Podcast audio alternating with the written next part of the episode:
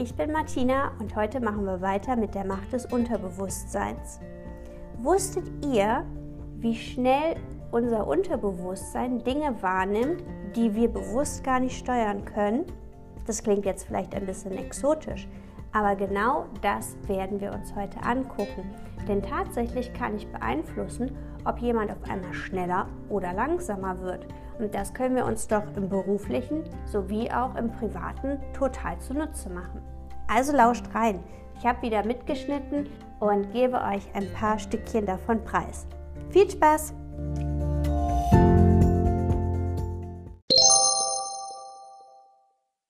Auch ein Experiment, das ich wirklich liebe. Sie merken, macht das Unterbewusstsein, bin ich voll dabei. Ne? So, hier hat man folgendes gemacht. Wir haben, die, wir haben heute schon über Scrambled Sentences gesprochen. Das war dieser Buchstabensalat, dieser Wörtersalat. Man bringt einen anständigen Satz daraus. Ja? So, die erste Gruppe bekommt Scrambled Sentences und in jedem dieser Scrambled Sentences sind Wörter drin, die mit dem Alter, die auf alte Leute hinweisen. Ganz konkret, da war sowas drin wie Florida. Ne? In Florida leben ja die ganzen alten Leute in den USA. Wrinkle, also Falten, Old, Knits. Also was fällt uns ein? Was bedient für Sie den Stereotyp alte Leute? Ich denke noch an ähm, Gehhilfe, Krückstock. Was noch? Blümchenkleider. Super schön, Blümchenkleider. Ähm, gerne auch Thrombosestrümpfe oder irgendjemand sagte auch Maratio Farm oder Klosterfrau Melissengeist und sowas. Also alles Begriffe, alles Begriffe, die uns halt quasi ja auf den Altersstereotyp primen. Sie machen das bei 50 Sätzen und immer ist so ein Wort drin, ja? Die andere Gruppe, Grau auch gut. Ja, Grau tatsächlich auch, ja. Ähm, die, ähm, die zweite Gruppe macht auch diese Buchsta äh, diese, diese Wort Scrambled Sentences. Allerdings sind da neutrale Wörter drin, die also uns nicht auf alt prime. Sowas wie thirsty, clean, private und so weiter, ja? Danach sagt man den Leuten, super, toll, danke, dass Sie an dem Experiment teilgenommen haben. Die Leute denken, es ist vorbei. Wenn der Psychologe sagt, es ist vorbei, geht's meistens erst richtig los. Ja? Die Leute haben ihre Sätze da sortiert. Die denken, das Experiment ist vorbei, wurde ihnen ja schließlich auch gesagt, und die gehen zum Aufzug. Dieser Aufzug ist knappe zehn Meter von dem Raum entfernt. Und jetzt passiert was, und ich finde es mega geil. Die Leute, die die Scrambled Sentences mit diesen Alterswörtern hatten, die brauchen knapp eine Sekunde länger zu dem Fahrstuhl als die Leute, die einfach nur neutrale Wörter hatten. Ist das nicht genial? Das heißt, wenn du dich mit alten Leuten beschäftigst, wirst du langsamer. Du fängst auch an, lauter zu sprechen. Das ist der Knaller. Ja? Und das kann man natürlich auch für sich total positiv nutzen. Das bedeutet, wenn ich irgendwie ein wichtiges Meeting habe, irgendeine Prüfung oder was auch immer, ich kann doch mit diesem Wissen kann ich, habe ich doch Macht. Da kann ich mich doch komplett in die richtige Richtung bringen. Ich kann mir doch vorher, wenn ich irgendwas Wichtiges habe, immer einreden, strong, total cool, smart, fit, schnell, fleißig, ähm, was auch immer mir da alles einfällt, super souverän, super sexy, ja, was auch immer mir alles einfällt, was ich gerade gebrauche, ja, und ich steuere mich in die Richtung, dann werde ich schneller, dann werde ich tougher. Das ist der Knaller. Also wir können uns tatsächlich selber in eine Richtung steuern. Ja, und das ist das, was eben durch die Macht des Unterbewusstseins funktioniert. Hier sehen wir tatsächlich nochmal grafisch abgebildet, wie es ähm, in der Originalstudie war, also tatsächlich die, die was mit den, ähm, dieses Elderly hatten, die auf den Altersstereotyp geprimed worden sind, die brauchen tatsächlich echt mal viel länger als die, die es nicht hatten. Und als man das Ganze wiederholt hat, repliziert hat, genau das gleiche Spiel. Nächstes Experiment dazu, und ich sage ja, dass ich jetzt Ihnen einige Experimente ans Ohr lege. Hier hat man Folgendes gemacht. Hier hat man Personen, Versuchsteilnehmer Punktewolken gezeigt. Ja, also Sie sehen hier diese Punktewolke. Und es war eine extrem langweilige Aufgabe, denn die Personen, die sollten zu jeder dieser Punktewolke sagen, ob die Zahl der Punkte gerade oder ungerade ist.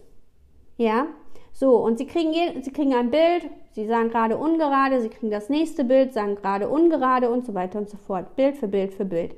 Während Sie das machen, kriegen Sie unterbewusst für jeweils 21 Millisekunden, also subliminal, entweder noch Bilder von dunkelhäutigen Gesichtern oder von hellhäutigen Gesichtern eingeblendet. Ganz kurz. Sie erinnern sich danach nicht an diese Gesichter, ja?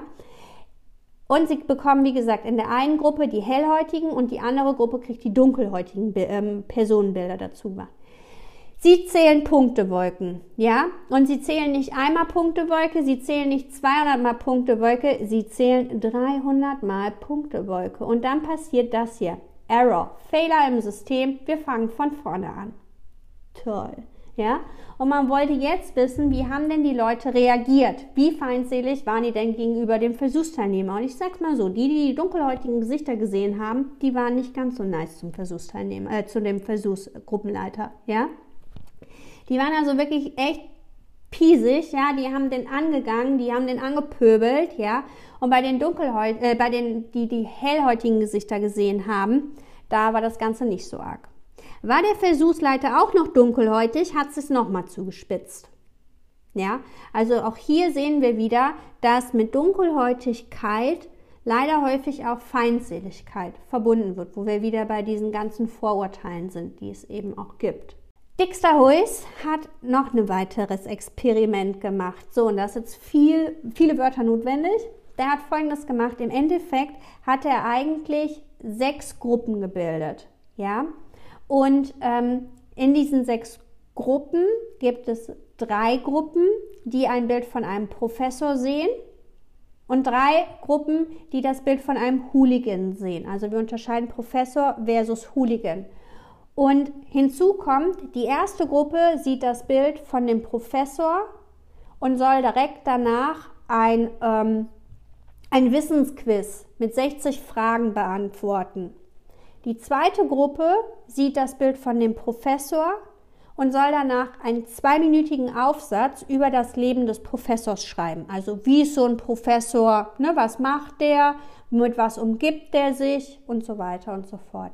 Die dritte Gruppe sieht das Bild des Professors und soll einen neunminütigen Aufsatz über das Leben von dem Professor schreiben.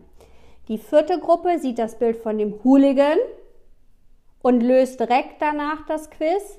Die fünfte Gruppe sieht das Bild des Hooligan, soll einen zweiminütigen Aufsatz über den Hooligan schreiben, löst dann das Quiz.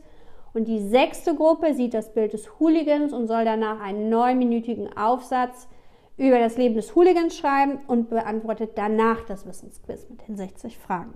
Dieses Wissensquiz, das hatte so Fragen wie, wer malte La Guernica? War es Dalí, Miro, Picasso oder Velasquez? Also sowas wie, wer wird Millionär im Endeffekt, ne, wo es so verschiedene Antwortmöglichkeiten gibt.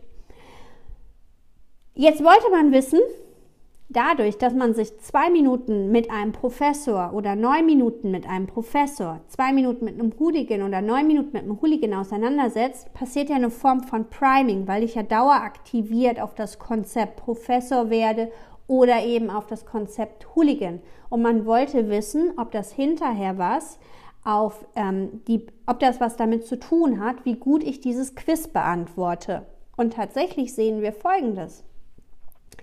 Wenn Sie sich, wenn Sie das Bild von dem Professor gesehen haben und Sie bearbeiten einen Aufsatz über das Leben des Professors, dann beantworten Sie das Quiz umso besser, desto länger Sie sich mit dem Professor beschäftigt haben.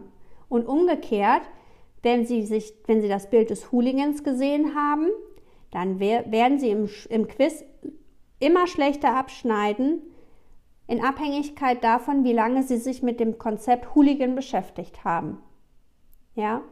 Denn der Professor steht für Intelligenz, für Klugheit, für Wissen und der Hooligan steht halt nicht so dafür. Ne? Der steht halt eher für andere Punkte.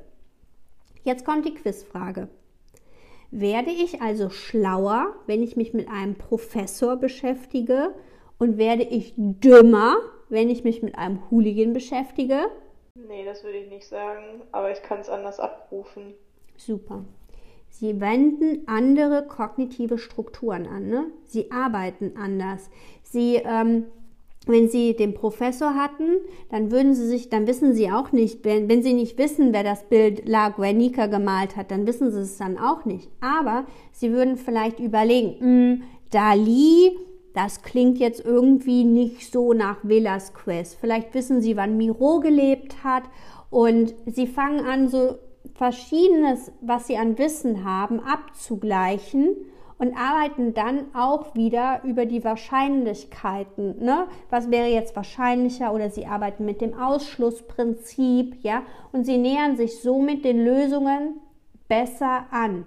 Wenn sie sich mit dem Hooligan beschäftigen und sie denken sich, ja, weiß ich doch nicht, ja, dann ist mir auch egal. So, fertig, ne? Fülle ich nicht aus. Ja, und das ist das. Unsere Herangehensweise ist dann eine andere werden also nicht schlauer, aber wir arbeiten mit anderen Konzepten.